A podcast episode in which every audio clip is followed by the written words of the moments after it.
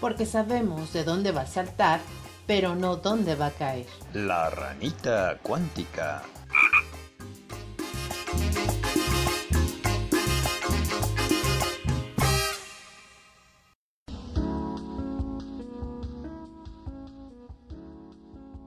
En la ranita de hoy, Dulce nos va a hablar sobre lo que ella ha titulado el código enigma, mientras Roberto nos hablará sobre tecnología y salud mental. Tengan todos ustedes muy felices saltos.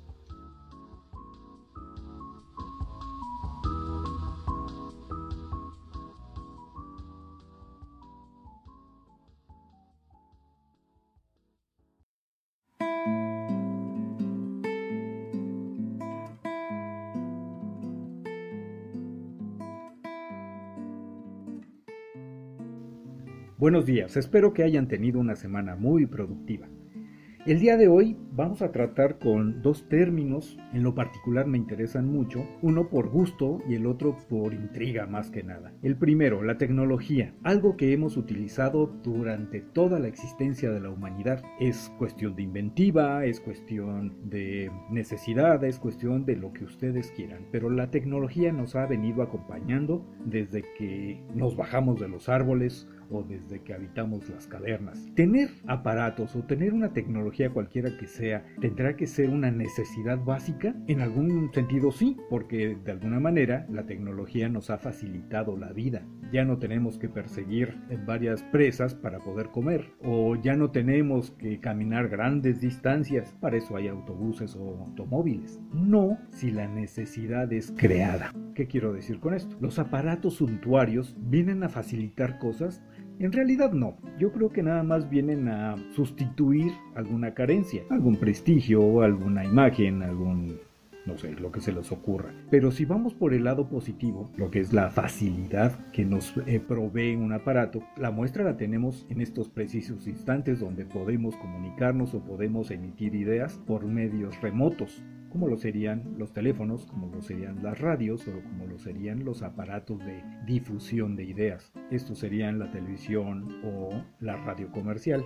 ¿Qué otra cosa nos provee la tecnología? De retos, porque si observamos a gente de mi generación, por ejemplo, esta tuvo que enfrentar varios cambios a lo largo de nuestra existencia, tecnológicamente hablando. Es decir, hasta la generación de nuestros papás, la tecnología no había tenido cambios tan radicales. Claro que conocían el cine, la prensa, conocían la televisión, la radio, pero los cambios que se vinieron en ellos tuvieron que enfrentarlos de una manera inmediata y muy novedosa. ¿Qué quiero decir con esto? La televisión en México aparece a partir de aproximadamente 1950, pero era esta en blanco y negro. Y estuvo así durante casi 15 años, quizá más. Mi generación tiene el conocimiento de la televisión a color primero, después que apareciera en los aparadores de algunas tiendas o en las casas de alguien pudiente y mucho después tener acceso a ellas. Más o menos es el ciclo que hemos tenido que enfrentar con varias innovaciones. Piensen en un Walkman, en un Discman,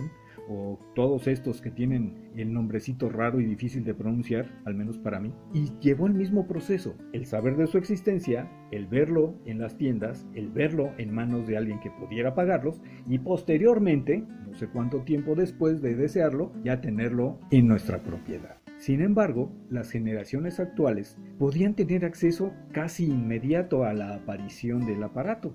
Un teléfono celular, independientemente del costo, ya trae funciones que pueden compartir con diferentes modelos. Y entonces, una persona que pueda comprarse un aparato muy caro va a compartir ideas con una persona que compre un aparato no tan caro. Puede enviar mensajes, puede enviar imágenes, puede enviar sonido, puede enviar un montón de cosas y es casi inmediato. Ahora bien, tener tecnología es una necesidad básica en cierto sentido si nos ayuda a solventar problemas eh, laborales o problemas comerciales. No, si realmente no la estamos utilizando para lo que fue creada. En ese caso, no dejaría de ser un simple juguete. Eso sí, cada aparato representa un reto, al menos para este que les habla. Es decir, tenemos que aprender cosas nuevas con cada aparato, desde el saber manejarlo, el encontrarle una utilidad para los estilos de vida que llevamos o el justificar al menos el gasto que se tiene que, realizar. Pero en el caso de aprender a manejarlo, cada aparato nace o se crea con sus propias características. Y si ya dominamos uno, pero como la tecnología cambia constantemente y adquirimos otro, el nuevo va a tener características semejantes, pero no se va a manejar de la misma manera. Esto requiere un reaprendizaje. También hay que verlo con ojos positivos. Es una oportunidad y eso nos mantiene al menos al cerebro funcionando, ¿no? Vamos aprendiendo y vamos reaprendiendo cosas que creemos ya dominadas. Ahora bien, si nuestra idea es solventar una necesidad suntuaria, ¿cómo es que nos obligan o cómo es que nos convencen de comprar un aparato específico? Hay quien sí ve como necesario el tener el último modelo de un teléfono celular. ¿Por qué la idea? Y curioso en un país donde no solemos leer instructivos. ¿Qué necesidad tenemos de adquirir un aparato que vamos a ir descubriendo con el tiempo, pero que no nos va a alcanzar para después de un año, año y medio, tener que cambiarlo, porque ya salió el nuevo modelo que saca fotos más grandotas, que tiene un sonido más estéreo o que es más portable por el tamaño. Ahora bien, se han dado cuenta de que empezaron grandotes los teléfonos se hicieron chiquitos y nuevamente se volvieron a ser grandotes, aunque más delgaditos, con mayor capacidad y que hacen más cosas. En general creo que lo que nos domina para justificar la necesidad de la tecnología es la idea de que todo se ha vuelto úsese y deséchese casi hasta convertirlo en un rasgo cultural, lo que nos obliga no solamente a reaprender sobre la tecnología misma, sino sobre el reaprender a reaprendernos qué tan humanos nos estamos volviendo con la tecnología o qué tan cosificados estamos junto con ella.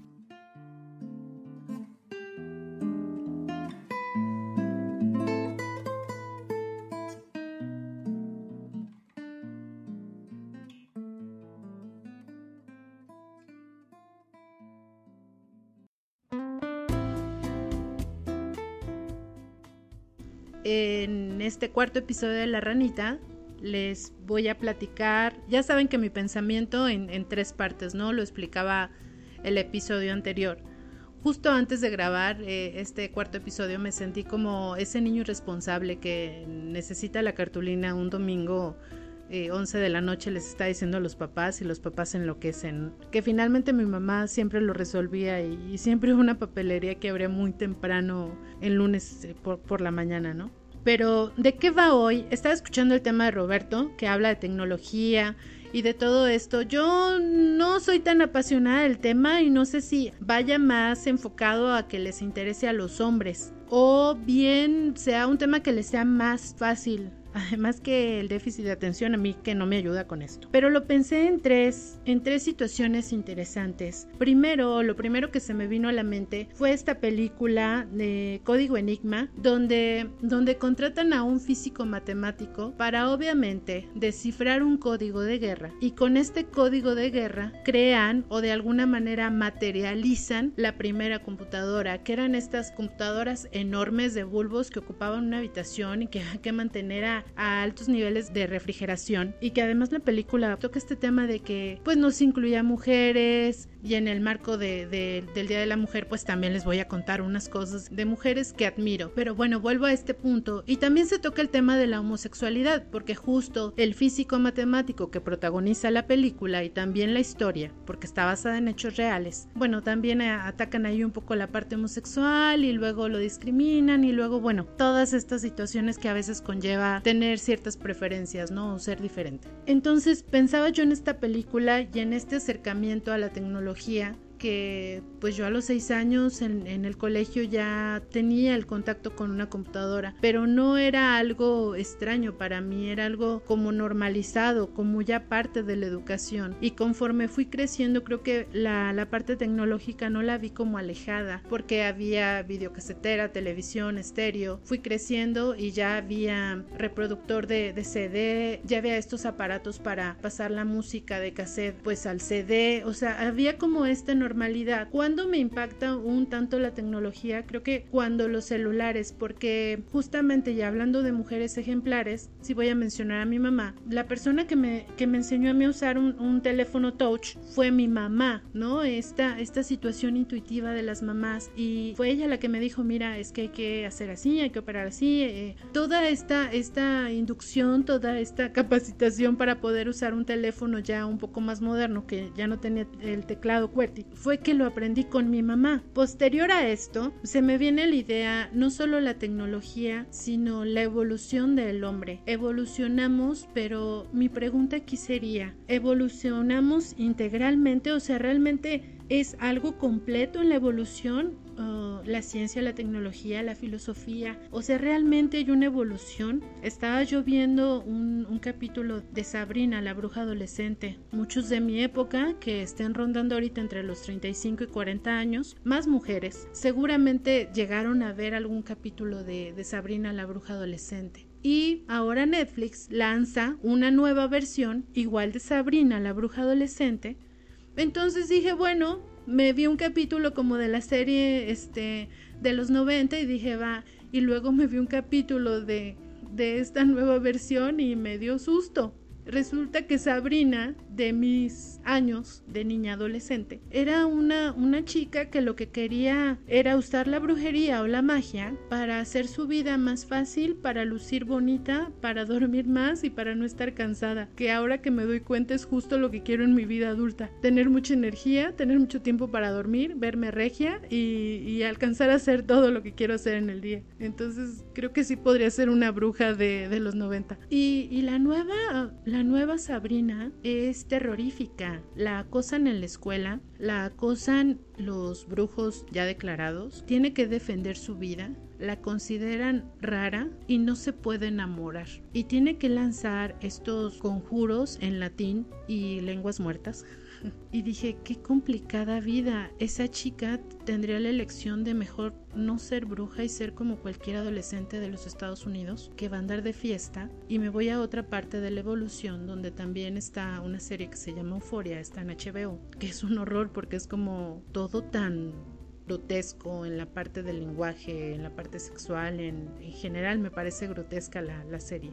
Y esa es la evolución del pensamiento y esa es la evolución de los medios y esa es la evolución de las redes y esa es la evolución de nosotros, porque finalmente siempre he creído dos cosas, que lo que hay en los libros o en una pantalla o en la radio o en algún medio de comunicación es lo que está pasando actualmente en el mundo. Entonces, claro que creo que hay acoso, claro que creo que hay más envidia sobre los talentos de los demás y claro que creo que ahora la competencia es tan absurda y que el poder termina ahora en manos de gente muy tonta o muy soberbia. Y bueno, para suavizar un poco mi intervención porque ya se puso muy denso, y ya me puse a defender los derechos humanos casi. Una mujer ejemplar y un escritor ejemplar y algo de lo que más disfruto siempre leyendo es, y aprovechando que, que está muy cerca el 8 de marzo, les voy a mencionar uno de mis libros favoritos, Mujeres de Ojos Grandes, escrito por Ángeles Mastreta. ¿De qué va el libro? Varias historias de tías y cada tía tenía una situación particular.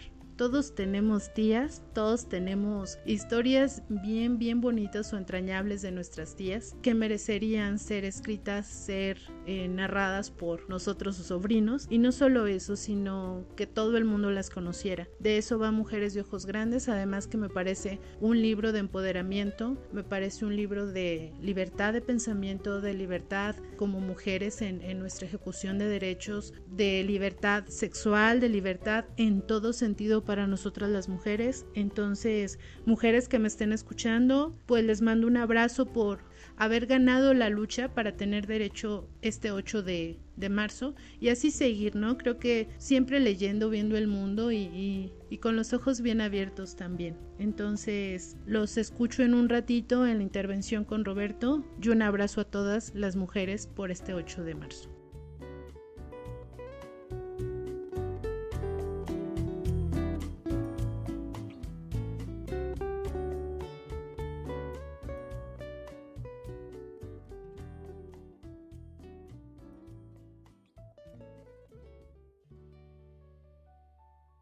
Un auxilio académico que pueden encontrar con nosotros en Barroso Espinal Editores es el Salón de Beto, nuestro blog. Sale todos los miércoles. Pues bien, ya nos escuchamos.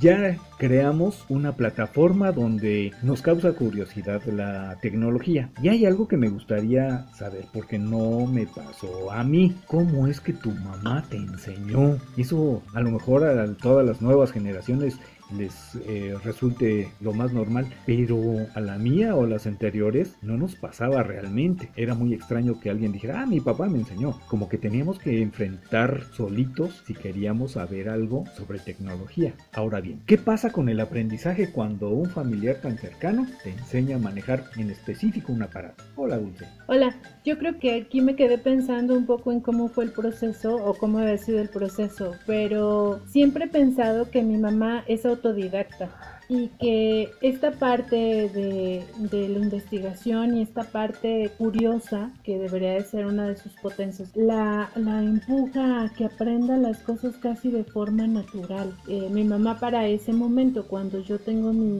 celular ya touch, ella tenía todavía su celular con botoncitos y tal, y, y llego yo y le digo, oye ma, es que no me sale esto, mira, no lo entiendo, y ya leí el manual, pero no entiendo cómo lo puedo operar. Entonces, ella con, con esta simpleza, así como si ella fuera la del centro de atención telefónica y me estuviera indicando cómo usar mi equipo. Fue una situación tal vez para mí pues novedosa que ella supiera todo esto, ¿no? Pero creo que así también ya antes me había enseñado varias, varias cosas, cosa que no pasó con mi papá que a la fecha, bueno, mi papá que, que, la tecnología no le va y se desespera un poco con su teléfono celular y quiere tomar una foto y, de pronto se, se, estresa un poquito. Y, mi mamá no, es como este, este proceso muy natural. Ahora ya que mi mamá tiene su teléfono y trae este reloj inteligente también que toma hasta la presión arterial y le avisa quién le llama y quién le está mensajeando, este, para ellos es como, ah, yo nací con la tecnología y soy feliz, ¿no? Pero no se le ve con esta novedad, no se le ve con esta extrañeza o no se le ve este proceso de aprendizaje de para mí esto es algo nuevo. No, no sé a qué se deba, pero creo que puede ser un poco la intuición o puede ser que no tiene este esquema tan cerrado o está tal vez abierta al cambio y a la evolución. Pudiera ser algún, alguno de esos factores, ¿no? O yo pensaría un poquito mal y diría que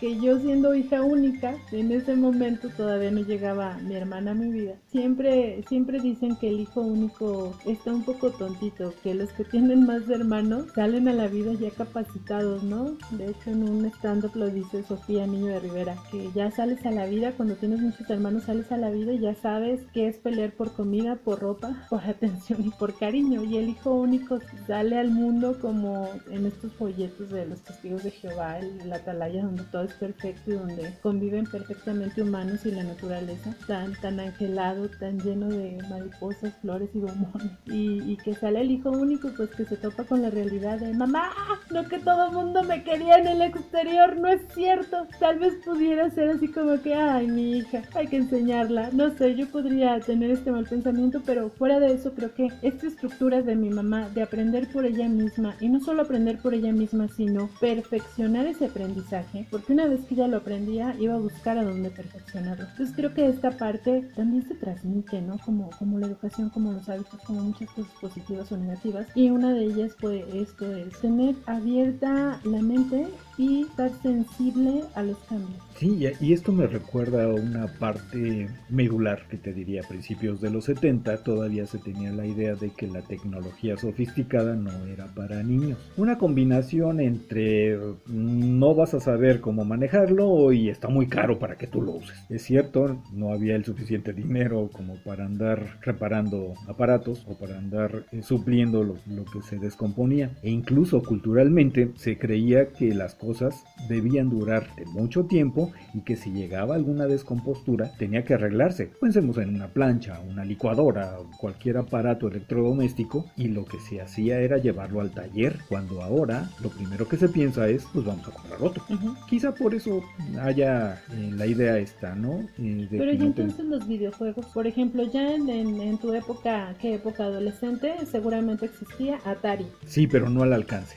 Ah, ya bien. Se tenía este ciclo que mencionaba anteriormente, de primero te enterabas de que existía, después lo veías en la tienda, después en manos de alguien que pudiera comprarlos y hasta el final, casi cuando ya pasaban de moda, ya podías adquirirlos, ¿no? En cuestión de videojuegos, entonces te tocó esta discoteca de, yo diría, las maquinitas. Así es. Donde estaban todas las maquinitas, y ibas y jugabas ahí, te daban las fichas y tal, que es, es lo que ahora tenemos como recorcholis, ¿no? Sí. Pero, o la, la maquinita en la tiendita, ¿no? O sea... En las farmacias. Pero además, con el estigma de que ir a las maquinitas era cosa de vago. O, de... de malvivientes. Sí, sí, de malvivientes. Sí, horrendo, ¿no?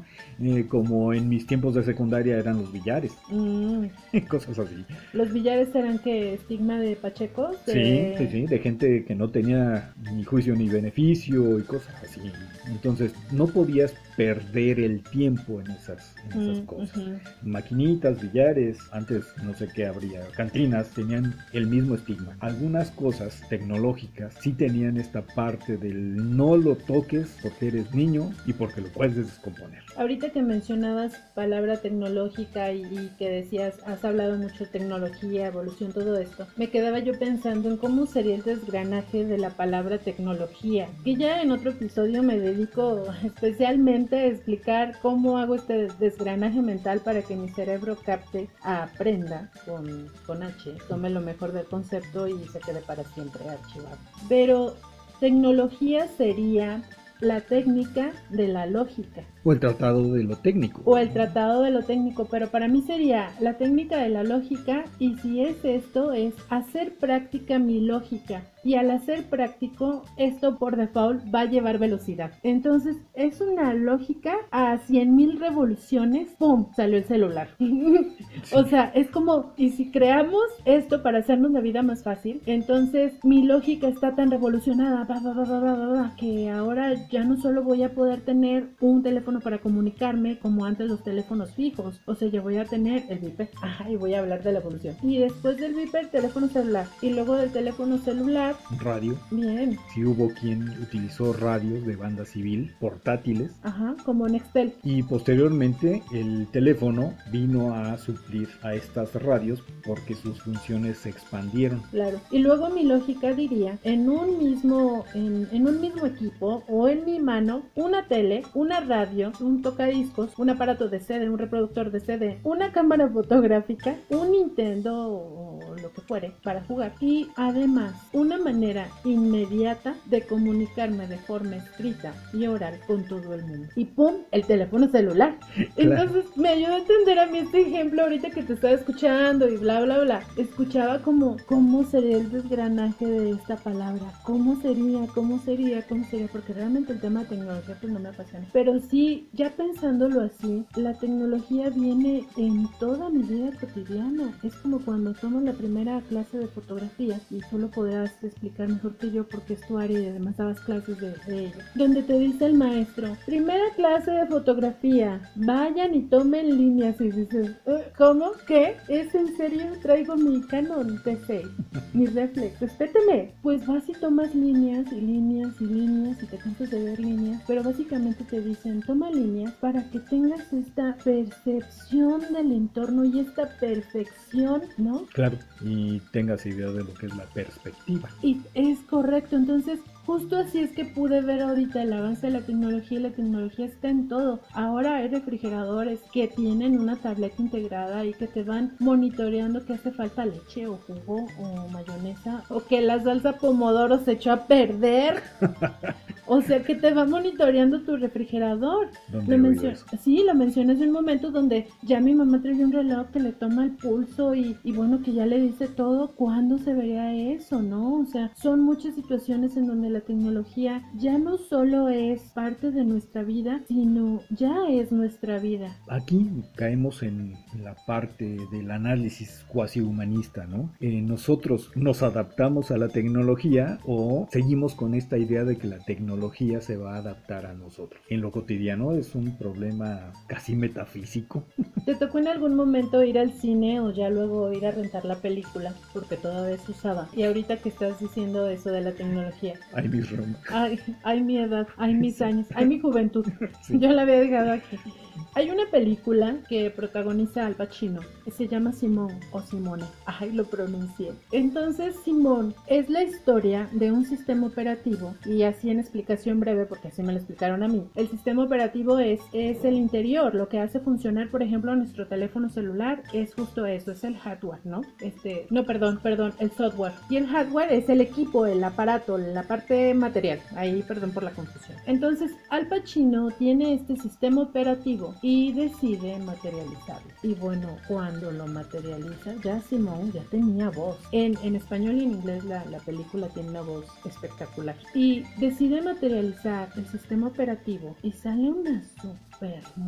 Nada pero. Pero no solo bella físicamente, sino incluso en sus respuestas, en todo el contenido que le puso. Era una mujer culta, era una mujer comprensiva, era una mujer empática pero no sumisa. O sea, este, este tono de perfección. Y en aquel momento en el cine me quedaba maravillada y decía, no, lo logró, ¿cómo lo hizo? Se enamoró y luego, bueno, que el ego y que la salud por la ciencia y que no podía dejar que esto siguiera pasando porque luego podía ser una bomba en el mundo y la destrucción y tal y, que todo termina catastróficamente y ya les dije los spoilers, pero búsquenla. Y ahora, 20 años después, eso ya es un cuentito porque ya pasamos de autómatas a robots, androides, a sustitutos de Y ahora sí, en esta, en esta época, en, en, este 2022, ya ahora sí somos sustituibles. Claro. Maldita Alexa. No, no te creas. No, sí sirven. O Cortana, ¿no? En. Windows. Bien, aunque sí establecería yo quizá un pero. La sustitución parece ser un llamado como el de Juanito, el del lobo. No creo que lleguemos al grado de mentalmente, digamos, relacionarnos de tal manera con un aparato que ya no necesitemos la cercanía humana. Quizá me estoy yendo demasiado lejos. Yo creo que sí vamos a ser siempre conscientes de que aunque nos respondan de una manera muy coherente, muy lógica, eh, las respuestas que nos den, siempre vamos a buscar la cercanía humana. Pero es cierto, algunas cosas sí han llegado a sustituirse, ¿no? Como aquel que colecciona gatos para no sentirse solo. O como ahora que realmente vas a un café, a un restaurante o una visita familiar y, y la mayoría está conectado, pero desde su celular. Claro. Me ha pasado que los buenos días los recibo desde el celular o me han preguntado mi mamá qué quieres de desayunar y, y es extraño, ¿no? Desde el celular. Entonces Claro. somos prácticos ahora, pero también siento que el uso, como todo en exceso, pues te aleja, te aísla y, y te, te convierte en una versión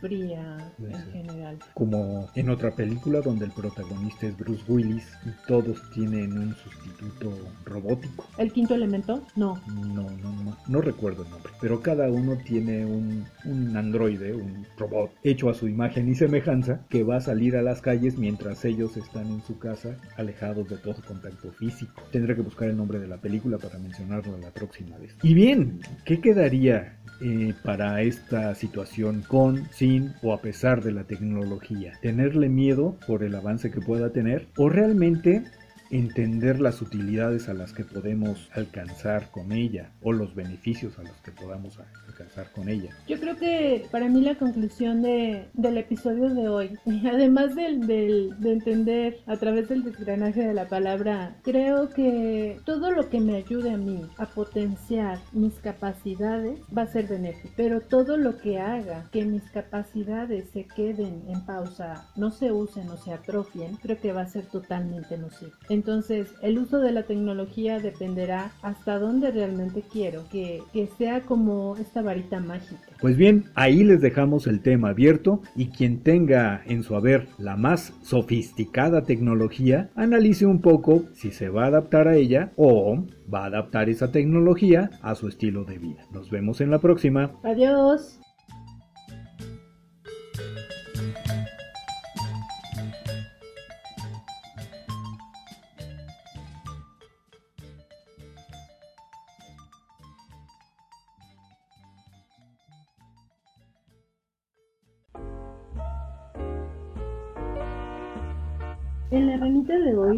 Platiqué sobre uno de mis libros favoritos, Mujeres de Ojos Grandes de Ángeles Mastreta, poblana, y que además el libro va de historias de sus tías y como lectora no, no sé si, si lo veo extraordinario ya lo veo normal en, en lo que ella escribe, pero es algo revolucionario definitivamente como habla de sus tías con la honestidad de lo que realmente eran porque de pronto tuvo unas tías muy tremendas, muy arriesgadas, otras muy valientes, otras muy enamoradas. Eh, entonces, tener esta honestidad para, para hacer el relato de las tías creo que, requiere de gran talento. Entonces, bueno, en, en el marco de, del Día de la Mujer, creo que podemos encontrar mujeres ejemplares de nuestra época y, y también podemos tener como ejemplo a, a, las mujeres de la familia, ¿no? Creo que todas tenemos un, alguna tía, alguna prima o nuestra mamá que han pasado por cosas difíciles o rudas y, y eso nos puede dar un,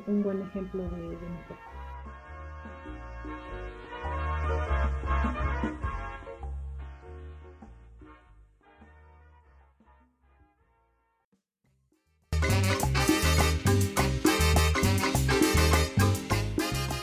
Porque sabemos de dónde va a saltar, pero no dónde va a caer. La ranita cuántica.